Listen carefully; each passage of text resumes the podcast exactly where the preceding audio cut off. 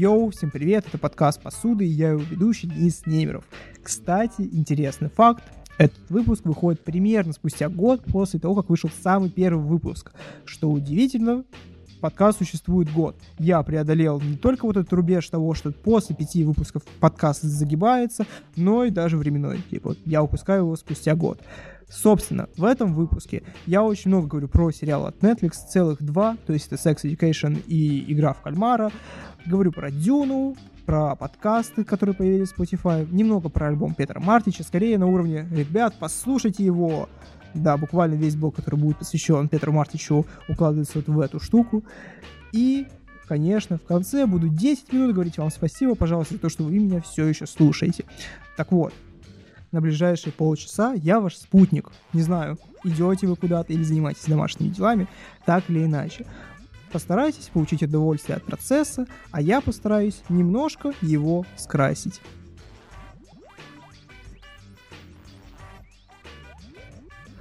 Дюна.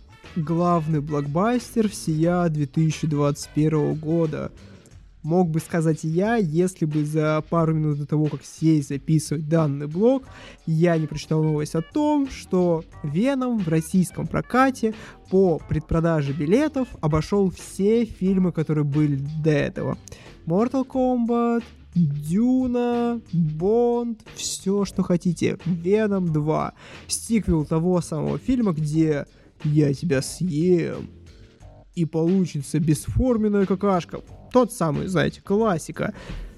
Это, конечно, удивляет, особенно с условием того, что а Веном в любом случае получил продолжение, как оказывается. Сейчас будут небольшие спойлеры для Венома, вдруг вы фанат данного кинопроизведения. Так вот, э, в конце второго Венома есть сцена после титров, где мир Венома, вселенная, если хотите, сливается с э, общей киновселенной Марвел, и Человек-паук, и Эдди Брок оказываются в одной вселенной. И теперь у нас будет Сайфер. Поздравляю. А Дюна, а Дюна не факт, что получит продолжение, поэтому перед тем, как начать описывать то, насколько хорош этот фильм, я хочу сказать вам одно. Скорее всего, он все еще идет в прокате. Сходите на него, пожалуйста. Он и так собирает в России рекордные суммы. Я чуть попозже объясню, чем это возможно обусловлено. Но, пожалуйста, сходите на него, потому что Дэнни Вильнев — это очень парадоксальный режиссер. Его обожают в Голливуде, потому что получаешь кино на стыке авторского и массового. То есть люди на него идут. Идут, но все равно не окупают производство фильмов чаще всего. И «Дюна» — один из тех примеров, когда фильм с высокой долей вероятностью станет культовым, без вариантов. Но если он не окупится, продолжения, скорее всего, не будет, потому что там очень дорогие актеры, снимать его дорого все очень тяжело в производстве такого глобального масштабного фильма, и нужно все усилия приложить, чтобы он так или иначе окупился, и Вильнев такой, о, классно, первый фильм в моей карьере, который окупился полностью, могу снять продолжение. Вот, советую вам и настоятельно рекомендую сходить на Дюну. А теперь давайте разберем, почему этот фильм настолько хорош.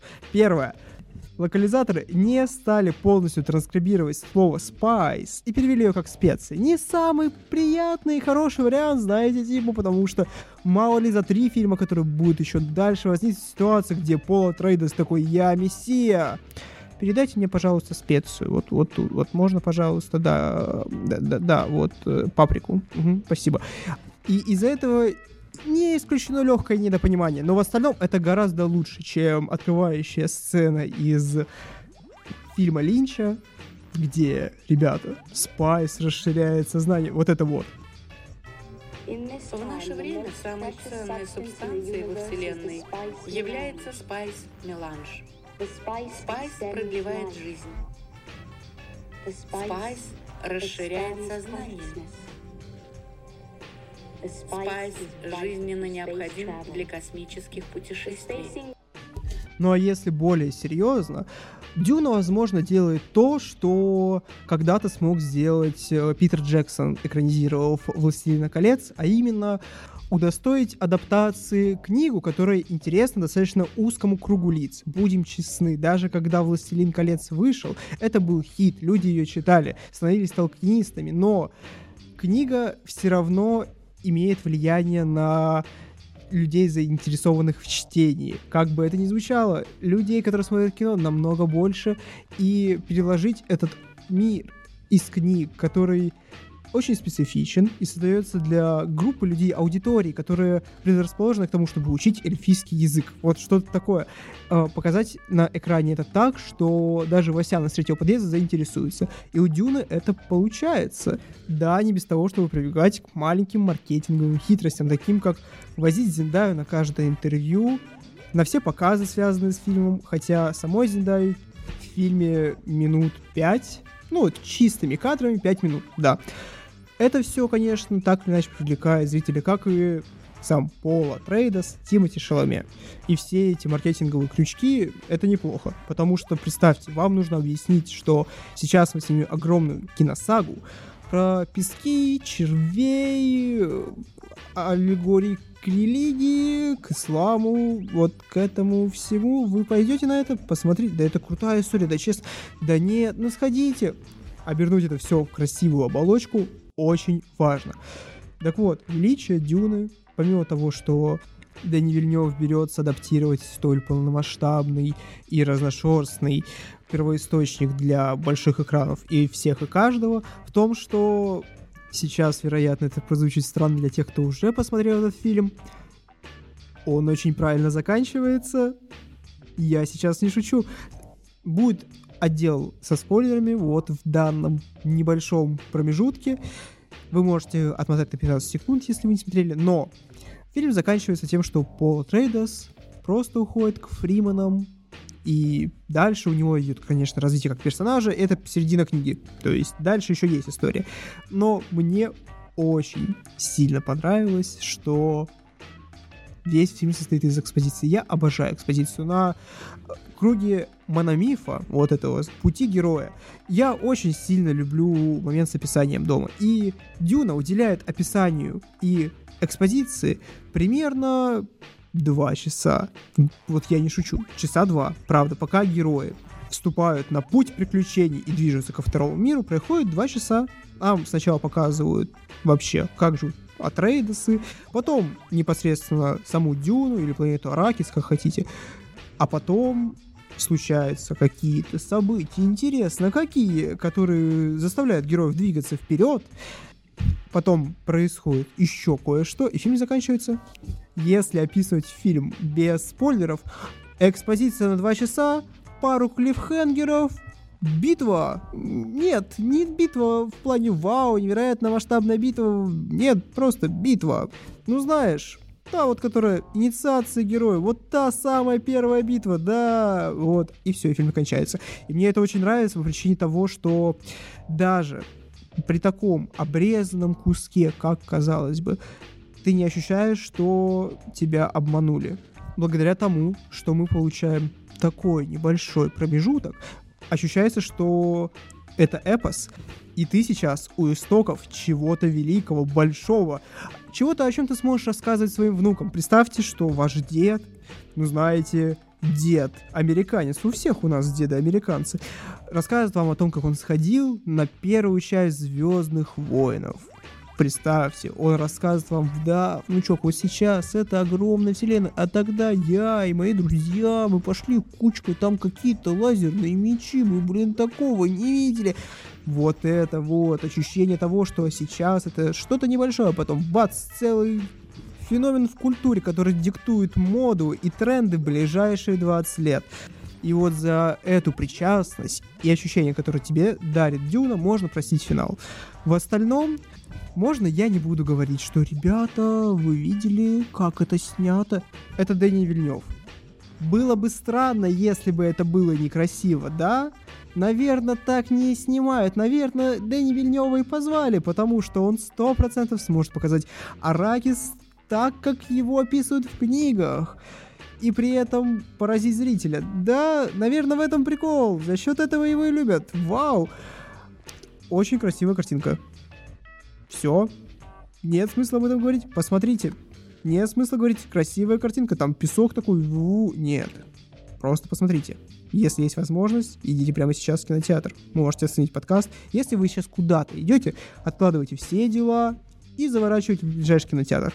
Вот такой порядок действий.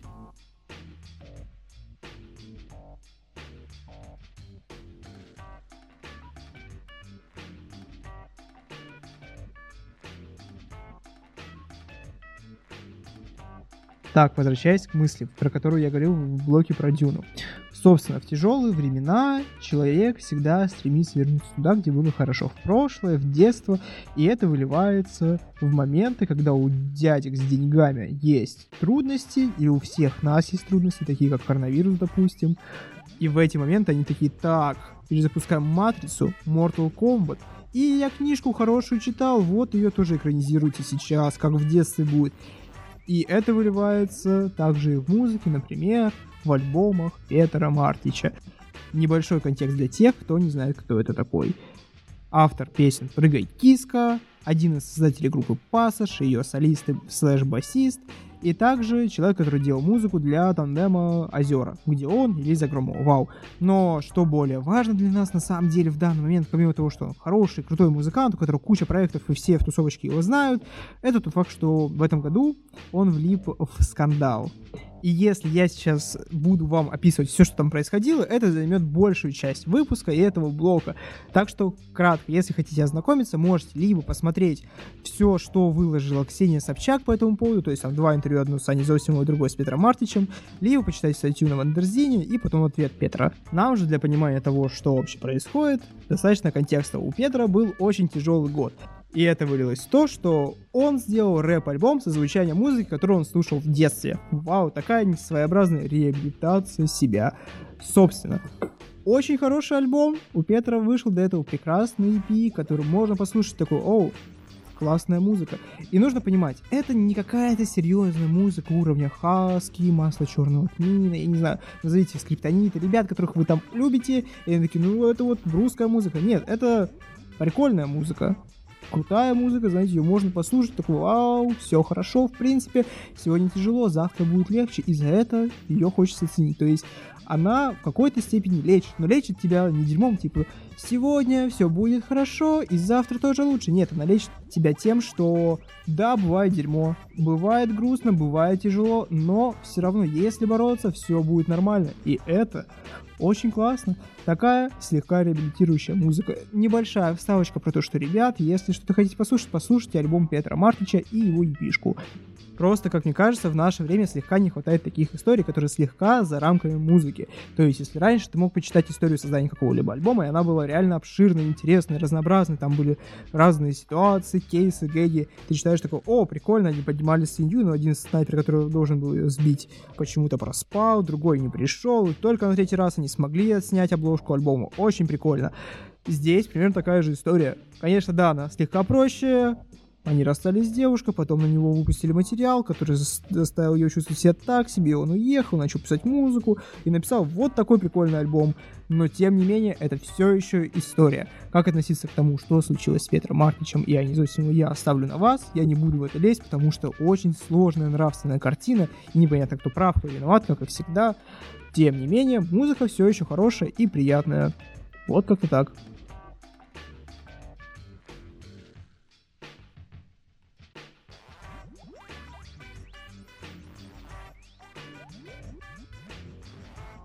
Оу, на небесах только и разговоров, что о третьем сезоне Sex Education. Как мне кажется, за последнее время, если бы я вел подсчеты, финал сезона я обсудил примерно 138 раз. По горячим следам, после того, как все кончилось, я написал небольшой текст, хотя он больше про школу Гай Германики. Можете почитать его в соцсетях подкаста, если вам вдруг станет интересно. Но сейчас зафиксируйте мысль. Sex Education превратился в флаг поколения у каждого поколения, так или иначе, есть свой сериал «Флаг». О чем я говорю? Это не самый большой значимый сериал. Знаете, это не условный Лост или Игра престолов. Нет. Это сериал, который получает большое количество фанатов и внимание аудитории благодаря форсу в социальных сетях в определенный период, когда конкретное поколение находится в интернете, а потом сериал потихоньку начинает скатываться или меньше интересовать публику и за счет этого он окукливается в своей фанатской базе. Так было со Skins, э, Shameless, и, как мне кажется, так же будет со Sex Education, только вспомните. Первый сезон был прорывным, без шуток. Он был одновременно смешным, не боящимся поднимать э, серьезные, важные темы, при этом достаточно интересно снят, и у него хороший саундтрек. А второй и третий замкнулись на каких-то сюжетных арках персонажей, на их взаимоотношениях, причем не крутых, не которые раскрывают их с разной стороны, нет, а на уровне, смотрите, мы прочитали фанфик, где лоха сводят с главной сучкой школы, давайте сделаем это ради фандома, ребят. Если второй сезон был плох тем, что тот самый Sex Education свелся к проговариванию простых истин, вместо того, чтобы как-то необычно их подать. То есть сравните. В первом сезоне есть момент, где Эрик идет, и он подавлен у него личностный кризис на фоне того, что он не знает, как себя выражать, и имеет ли он право вообще на вот это вот необычное самовыражение, знаете. А потом вдруг он видит такого крутого черного парня на крутой машине с крутым маникюром и сразу понимает, что важно Просто верить в себя и быть уверенным в своем дерьме, если ты ведешь себя круто и полностью отдаешь себе отчет в том, что ты чувствуешь себя комфортно и все нормально, ты выражаешь себя, то в твоей жизни все будет классно. Простейший образ, он не проговаривается, никто не говорит Эрику, просто будь собой, и тогда у тебя все будет классно. Ты как зритель смотришь на это, и все очень простенько, но ты это считываешь, и у тебя, во-первых, а, Точно, я до этого додумался немножечко сам, меня к этому не натолкнули, значит, я немного оставлю это в своей голове, и значит, это придаст мне небольшой урок. И Эрик тоже выходит из этой ситуации необычным образом. Хорошая сцена. Во втором сезоне все сводится к тому, что кто-то садится и говорит, это не проблема, то, что вот тебя сейчас забудет, это абсолютно нормально. Истины, которыми и без того полнится интернет последние 10 лет условно, Просто здесь проговаривается в очередной раз. Ты не совершаешь никакой работы, чтобы сам их получить. Тебе просто говорят, это норма. Вот смотри, какие мы классные. В третьем сезоне это прогрессирует, но становится только хуже из-за того, что мир делится на черное и белое. Людей, которые за все хорошее, против всего плохого, за расовое разнообразие небинарных персон – и то, чтобы всегда было солнышко против злобных, блин, фашистов, которые за то, чтобы все было по правилам. У них даже есть директриса, которая аллюзия на Трампа. Вот настолько все просто черно-белое. Так и получается, что сериал, который в первом сезоне был достаточно прорывным и интересным, у него были необычные решения, ко второму и третьему скатывается в, в типичный сериал для определенного поколения. Так было много с такими сериалами, например, с теми же Shameless. Я немного попал в момент, когда этот сериал форсили в интернете, и знаете что? Я ни разу не говорил тут про Shameless. А знаете почему? Потому что это не имеет смысла. Какие чувства я испытал, когда этот сериал закончился спустя 11 лет? Думаете, радость? Нет. Облегчение. Я такой, о, классно, можно больше его не смотреть. Просто до этого я смотрел его по инерции, я хотел знать, чем все закончится. Нет, не потому что мне интересно, потому что я смотрел это до этого. Я с ним сериал достаточно долго, так что как-то было тупо не досматривать. Я убил на нее столько времени, я хотел бы знать, чем все закончилось, да. Вот теперь я знаю. Хорошо ли от этого? Нет. Мне не хорошо. Мне не нравилось. Последние три сезона мне не нравились. Я смотрел их просто потому, что мне было жаль потраченного времени до этого. И теперь я досмотрел я наконец с собой. И такая судьба, возможно, ждет Sex Education, если они продлят его на бесконечное количество сезонов вперед. Как вы понимаете, это не самый хороший знак. А еще интересный факт. Под конец просто, ну, вдруг вы не знали, актеру, который играет Эрика, 28 лет. Почти 30. А актрисе, которая играет Лили, ту девочку, которая фанатеет по инопланетянам, это на случай, если вы вдруг, как и я, забываете имена персонажей напрочь сразу после того, как закрываете вкладку с сериалом. Собственно, ей 29, и мы будем почти по 30. Да, мы, казалось, ушли от тех фильмов по ТНТ, где Адам Сэндлер или Роб Шнайдер играют школьников, хотя им под 40 Мы пришли туда же, то есть буквально жанр не меняется. Мы тоже не меняемся. Вот так.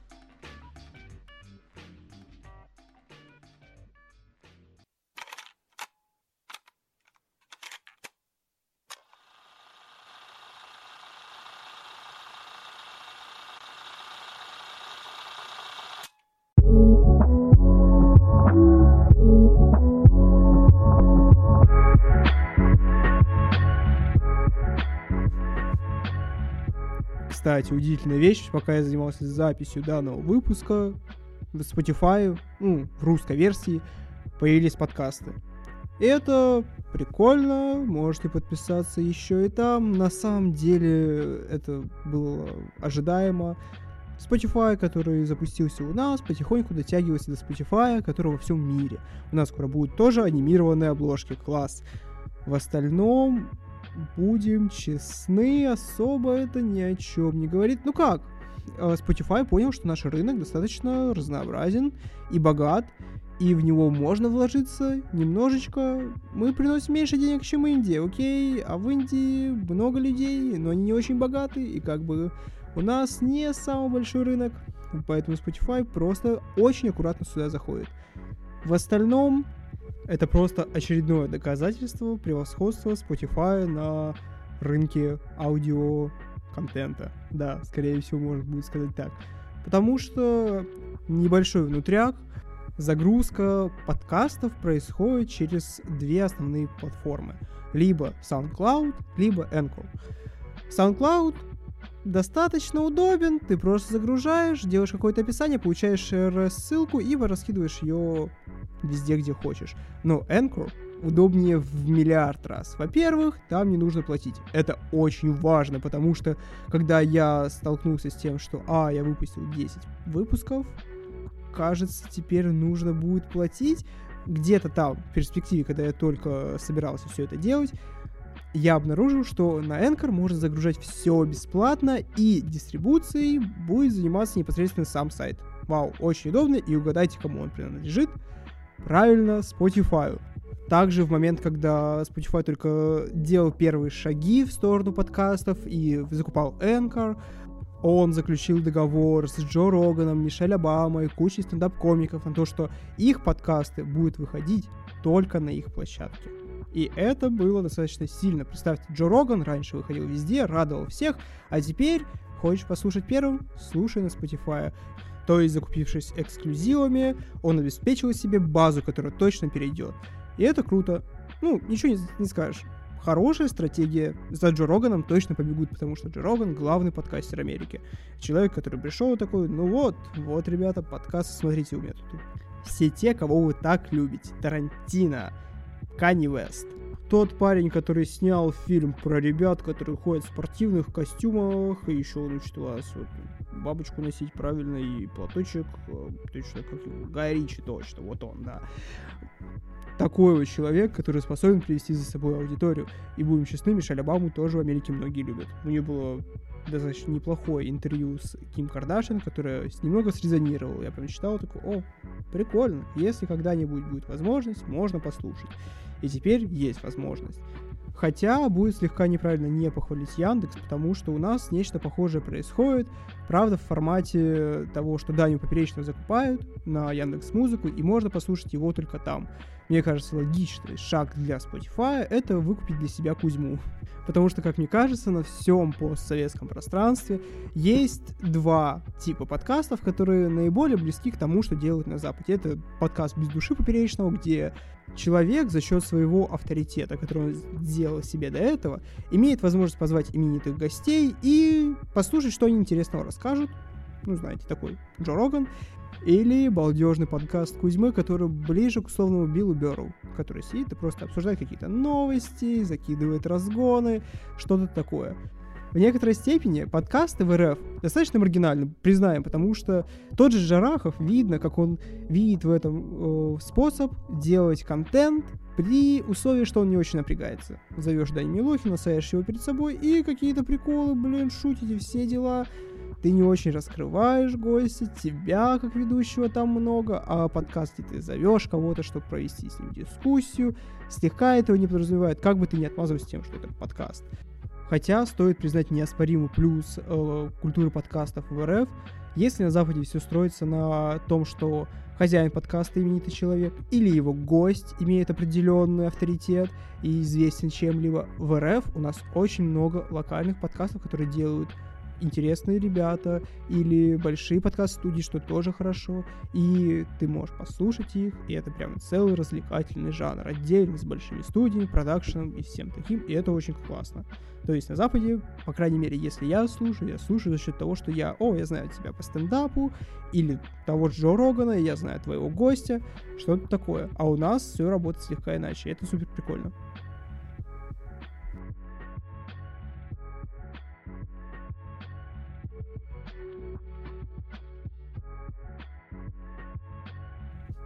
Игра в кальмара или Squid Game.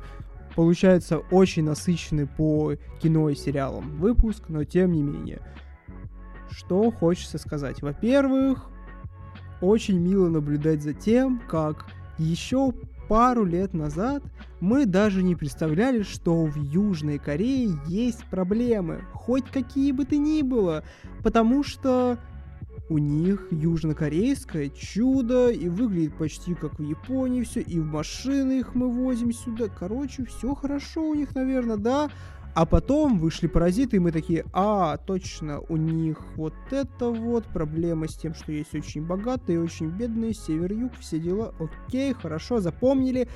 И теперь мы знаем, о чем болит в Южной Корее, и знаем так, что смотрим об этом сериалы, фильмы, и кажется, это с нами надолго. Причина, как мне кажется, очевидна. Локальная проблема Южной Кореи хорошо срезонировала по всему миру из-за того, что везде, удивительно, есть неравенство. Да, в Южной Корее оно отягощено тем, что у них очень жесткая иерархия, и пробиться наверх гораздо сложнее. Но наличие этой иерархии не сказать, что сильно влияет на восприятие сюжетов южнокорейских фильмов за счет того, что она присутствует абсолютно везде. Просто в Южной Корее она чуть более жесткая. Но Squid Game делает достаточно интересный шаг в сторону того, что делает мир немного серым, разбавляет цвета, так сказать. Да, богатые все еще ублюдки, и они готовы платить свои деньги, чтобы кто-нибудь помучился. Это однозначно плохо. Но бедные тоже не белые пушистые. В тех же паразитах мы видели, что Бедные, когда получают какие бы то ни было блага, начинают вести себя не лучшим образом, но и богатые не лучше. Вот и думайте, кто здесь паразиты. Вот такая вот мораль. Но при этом бедных в паразитах все еще можно было пожалеть. То есть ты смотришь и понимаешь, что это не их осознанный выбор. Просто так сложились обстоятельства, да, а Squid Game показывает тебе, что часто, когда ты бедный, ты, конечно, можешь что-нибудь предпринять, чтобы это изменить. Но по большей части, конечно, это и твоя вина в том числе. Подумай об этом на досуге. Может быть, не стоит сливать зарплату своей матери на ставки и алкоголь. Что-то такое. И это очень хороший шаг. Правда, достаточно интересно смотреть за тем, как герои, оказывается, тоже могут быть виноваты. Правда, это слегка смазывается к концу, когда главный герой оказывается, знаете, прямо, ну, добряком. Ну, вот прям супер добряк. За все хорошее против всего плохого. Вообще, прям абсолютно. В самом начале он еще немножечко такой своеобразный, у него есть огрехи, мы видим его слабости, а потом оказывается, что, ну да, дурачок, но зато добрый. Такой Иван Дурак на корейский манер. Так вот, если тезисно, игра в кальмара — это королевская битва — в достаточно необычном сеттинге, который, как мне кажется, сыграл большую роль в том, что сериал стал популярен и завирусился в ТикТоке. То есть у него достаточно необычный визуал, как все снято. Там уникальная работа над непосредственно декорациями, тем, как э, подобраны актеры, их макияж, костюмы. И все это с небольшим социальным подтекстом. То есть таким чтобы ты увидел такой, о, я понял, это социальщина, здесь, блин, богатые и бедные, это вот про всю разницу, и как в жизни, как в жизни, вот это все. Достаточно ли этого для того, чтобы Squid Game был хорошим сериалом? Да, достаточно ли того, чтобы он стал сериалом, который можно запомнить, и это не очередной хит от Netflix, который забывается спустя какое-то время? Нет. Ну, то есть, это сериал, который стал популярен благодаря ТикТоку на один сезон. А потом все про него забудут. Это стандартный кейс для Netflix. Вспомните все сериалы, которые вы в последнее время посмотрели, и, скорее всего, их ждала та же участь. «Бумажный дом», Ход королевы. Помните эти сериалы? Скорее всего, нет, потому что вы посмотрели, подумали, какой классный сериал, вау, и забыли про него. Не буду говорить за всех, но по большей части у меня так. Потому что Netflix выпускает продукт, который захватывает тебя здесь и сейчас, но в перспективе должен работать как повод для того, чтобы ты оформил подписку сегодня. В чем суть? Netflix достаточно выгодно, чтобы ты остался с ними подольше. И ты останешься, потому что они уже выпускают твой любимый сериал, скорее всего. Sex Education, весь каталог сериала «Друзья», не знаю, тот же «Бумажный дом», все, что тебе нравится, скорее всего, есть на Netflix. Оставайся, но им нужно подписывать новых людей. И как это делать? Правильно, выпускать сериал, который захватит тебя. И сериалы, которые выходят, ты смотришь благодаря ТикТоку, который получает там форс, правда достаточно интересно. Тебе приятно с этими героями, все снято очень красиво, но это разовая акция для того, чтобы ты здесь остался. И потом они выпустят еще один такой сериал, который тоже будет захватывать новых зрителей. Ты посмотришь его тоже и останешься там же. Netflix нравится, что ты платишь подписку, и это хорошо. Netflix — это очень двоякая система. С одной стороны, они могут позволить дать Альфонсо Куарону или Дэвиду Финчеру деньги на черно-белый фильм, которым они горят уже с 10, там, я не знаю, лет. Просто потому что нам хочется снять такой, блин, черно-белый фильм про важную для меня тему. Можно, можно? И все говорят им, нет, это не окупится. А Netflix говорит, да, конечно, у нас очень много денег, берите. 10 человек посмотрит, нам все равно. Вы именитый режиссер, на вас точно придут подписаться и посмотреть ваш фильм, который интересен этим 10 людям. Нам нужны эти 10 людей, да, мы заплатим вам 100 миллионов, да, да. И это хорошо, это поощряет творцов. Хотя, с другой стороны, вероятность получить по-настоящему культовый продукт гораздо ниже. Так вот, возвращаясь к игре в кальмара. Как я сказал, сериал хочется хвалить за две вещи. Это необычно для системы Battle Royale. Сюжет в плане того, что герои сначала уходят, потом возвращаются, и ты такой, а, так это их осознанный выбор. И сюжет подчеркивает то, что когда ты бедный, возможно, ты не бедный просто так, как бы, да, система на тебя давит, но нужно также присматриваться к тому, какой ты человек. Нет разделения на то, что все бедные хорошие, а все богатые плохие. Вау. Достаточно просто сделать неоднозначных персонажей, и сериал уже получается намного лучше. Sex Education, как тебе такая идея? Ладно, не об этом сейчас. И уникальный визуальный стиль. Получается, что костюмы, декорации, сделали сериал его популярный за счет форса в ТикТоке. Все выглядит необычно, красиво, сочно, картинка просто невероятная, камера берет достаточно необычные ракурсы. Все это в детских декорациях, знаете, такой гиперболизированно, словно Brawl Stars играешь, но с ультранасилием. И вот это дает свои плоды, на это интересно смотреть, картинка сочная. Просто делайте уникальный стиль, и тогда вы получите фанатов, Вау, еще один совет юным кинорежиссерам, если вдруг вы слушаете мой подкаст. Но в остальном я не хочу ничего больше про этот сериал говорить. Он хороший, но на один раз. Вот так. Вау, все, класс.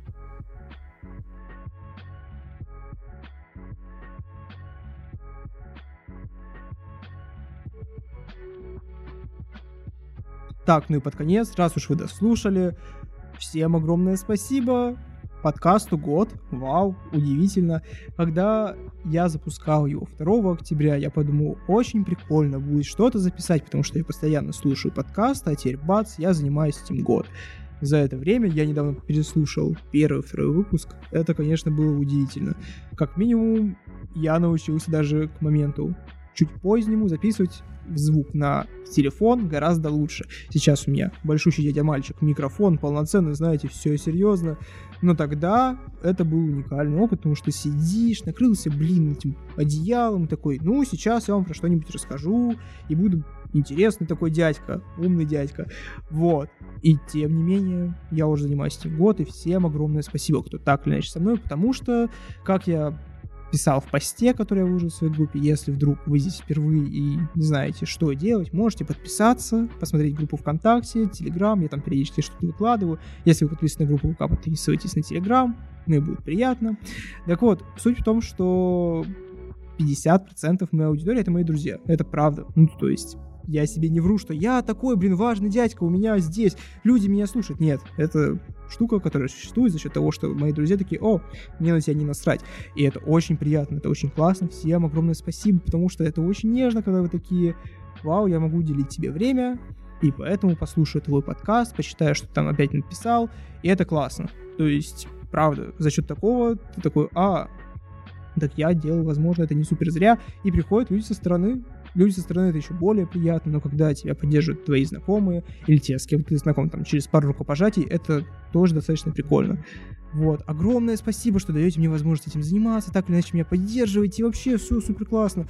Потому что support your local artist — это очень важная вещь.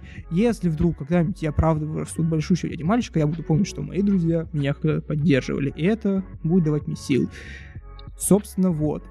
Целый год я записывал так или иначе какие-то приколы, и сейчас я вот даже не обрезаю, говорю как есть, потому что до этого я где-то что-то подмонтирую, тут я решил, какая разница, вы уже слушали до конца, и можно такой небольшой поток сознания.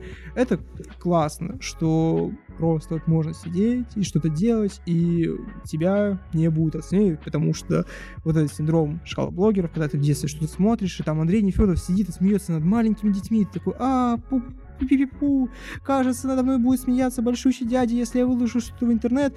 Благодаря тому, что ты что-то выкладываешь, это люди оценивают, он проходит. Это очень важно. Как мне кажется, Андрей Нефедов это человек, который сделал травму целому поколению детей. Просто за счет того, что он смеялся над ними. И когда ты был помладше, ты не понимал, что это так-то неправильно. Смеялся вместе с ним, но тем не менее думал, блин, если я выложу хоть что-то в интернет, тут же придет Андрей Нефедов и будет смеяться надо мной, а у него, блин, подписчики и дети вообще. Но сейчас, как мы видим, все встало на свои места, Андрей Нефедова заслуженно вполне себе э, гнобят, и это ну, неправильно, нет, гнобить кого-либо это неправильно, но тем не менее, то, чем он занимался до этого, сейчас ему возвращается. Собственно, еще раз огромное спасибо. Я не знаю, миллиард раз. Спасибо, спасибо, спасибо, пожалуйста. Э, всем, кто так или иначе меня поддерживает. И это очень приятно и невероятно нежно. Как я говорил уже, у меня в великих планах сделать ролик, но пока все стаборится немного, потому что я записываю, пишу, начинаю записывать голос, начинаю монтировать, такой, э, мне не нравится. И я очень аккуратно к этому подхожу, потому что сижу и думаю, выложу, когда будет время, когда будет желание, когда все сойдется. Тем не менее, подкасты я буду пускать, надеюсь, сейчас почаще, потому что, ну, блин, я съехал. Раньше нужно было находить место, чтобы записаться, и время определенное сейчас нет. Типа, у меня есть место, где я могу записаться, и спокойно в любое время могу сесть и наговорить что-то в микрофон. Это очень приятно. Кстати, еще один такой небольшой момент. Если у вас есть возможность и желание, послушайте, пожалуйста, подкаст э, Базару ноль, потому что, честно говоря, благодаря тому, что делал Никита Уланов в свое время, я посмотрел и такой, о, парень в Красноярске делает что-то качественно, значит, в принципе, можно попробовать, и это было очень важно. Послушайте музыку, которую сейчас пишет Никита, послушайте его подкаст, это реально очень прикольно и очень важно, потому что это, опять же, support your local artist. Как-то так.